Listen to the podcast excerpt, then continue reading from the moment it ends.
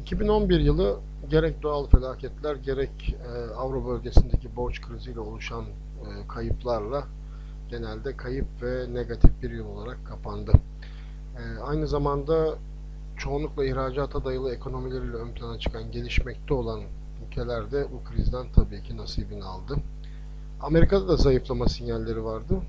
Fakat e, Fed ve e, ekonomiyi yöneten kurmayların e, başarılı harekatlarıyla çok yoğun bir kriz yaşanmadı. Hatta yılın tamamında Dow Jones sanayi endeksinde beş virgül beş yüzde civarında bir artış, Nasdaq'taki değer kaybı da sadece bir virgül seksenler seviyesinde kaldı.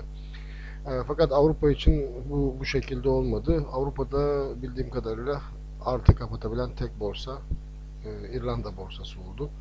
Yunanistan, İtalya'nın durumu, e, İspanya'nın durumu, e, dolayısıyla Avrupa bölgesi yani Avrozonu, Avrozonu bayağı zor bir yıl yaşadı. E, bu bağlamda iki bin on iki yılının beklentileri neler? Onlara kısaca göz atarsak, e, iki bin on ikinin de yıldızı yine Avrupa bölgesi olacak.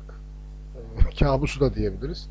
E, Avro'daki, Avro bölgesindeki sıkıntı, e, likidite sıkışıklığı, buna bağlı finansman sıkışıklıklarının hem Avrupa bölgesini hem ona bağlı ekonomileri Türkiye gibi etkilemesi muhtemel. E, kurda da dalgalı hareketler dolayısıyla olacaktır. E, yani ana unsurumuz Euro bölgesi yani Avro bölgesi olacak. E, eğer e, likitte e, sıkışıklığına veya ekonomilerdeki gerilemeye bağlı kriz devam ederse Avro bölgesinin dağılması senaryoları bile yüzde otuz yüzde kırk olasılıkla konuşulduğu bir ortamda e, oldukça yüksek derecede faiz kur oynaklığıyla stres senaryoları e, gündeme gelecek. E, bunun dışında yine belirttiğimiz gibi bunun etkilerinin Türkiye'ye de fazlasıyla olması söz konusu. E, aynı zamanda yine bu kur oynaklığına dayanan e, petrol ve altın fiyatlarında hareketler de olabilir. Şimdi doların güçlenmesi durumunda bağlı olarak altın fiyatlarının düşmesi gerekir. Ama reel olarak e, bakıldığında altında bir miktar artış yaşanması beklenebiliyor. Yani bunun fiyatlara ne kadar yansıyacak onu önümüzdeki yıl göreceğiz. Ama reel bir artış söz konusu olabilir. E, Çin'in en büyük ekonomilerden biri olan Çin'in yavaşlaması e, iki bin on ikide de devam edecek diyorlar. Her ne kadar büyüme gösterse de büyüme hızının yavaşlaması bekleniyor. Buna bağlı özellikle de Avrupa Birliği'nin ülkelerinde oluşan sıcak paranın akışında da azalma gerçekleşecek. Dolayısıyla iki bin on iki yılı pek sıcak para yılı olmayacak. Bu sıcak paranın kaçtığı önemli ülkelerden biri olan Türkiye'nin de bundan etkilenmesi beklenmeli. Genelde dış kaynaklarla büyüyen bir ülke olduğumuz için son dönemde sıcak para akışının azalması bizi pek olumlu etkileyemeyecektir. Olumlu etkilemeyecektir. iki bin on ikide Türkiye ekonomisinin büyümeye devam etmesi bekleniyor. Fakat Avrupa Birliği'nde ekonomik resesyon hızını arttırırsa, hızını arttırırsa bunun da negatif etkilerini kesin olarak hissederiz. Bunu da ilk çeyrekten sonra daha rahat analizini yapmak mümkün olacaktır.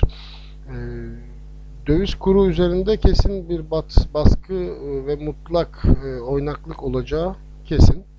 E, gerek Euro bölgesindeki stabil olmayan durum e, iç piyasalardaki döviz kurlarını da etkileyecek. Aynı zamanda Amerikan dolarının e, biraz güçlenmesi beklentisi de yine e, iç piyasada e, döviz kurlarını da oynak bir yıl geçireceğimizin sinyalleri gibi.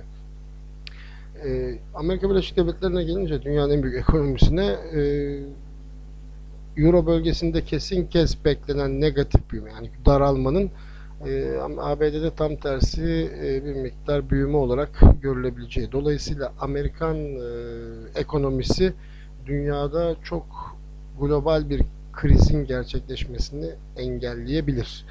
E, bunun tabii Türkiye etkileri nasıl olacak? Dediğim gibi yine üç ayın sonunda bakmak lazım.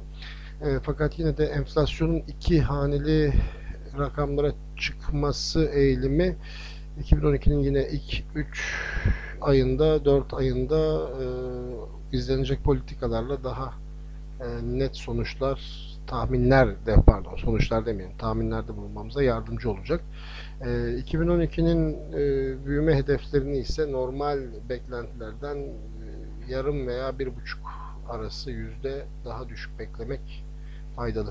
E, bir sonraki podcastımda özellikle dolar, euro e, ve yurt dışı dolar euro paritesi hakkında da beklentilerden bahsedeceğim. Görüşmek üzere.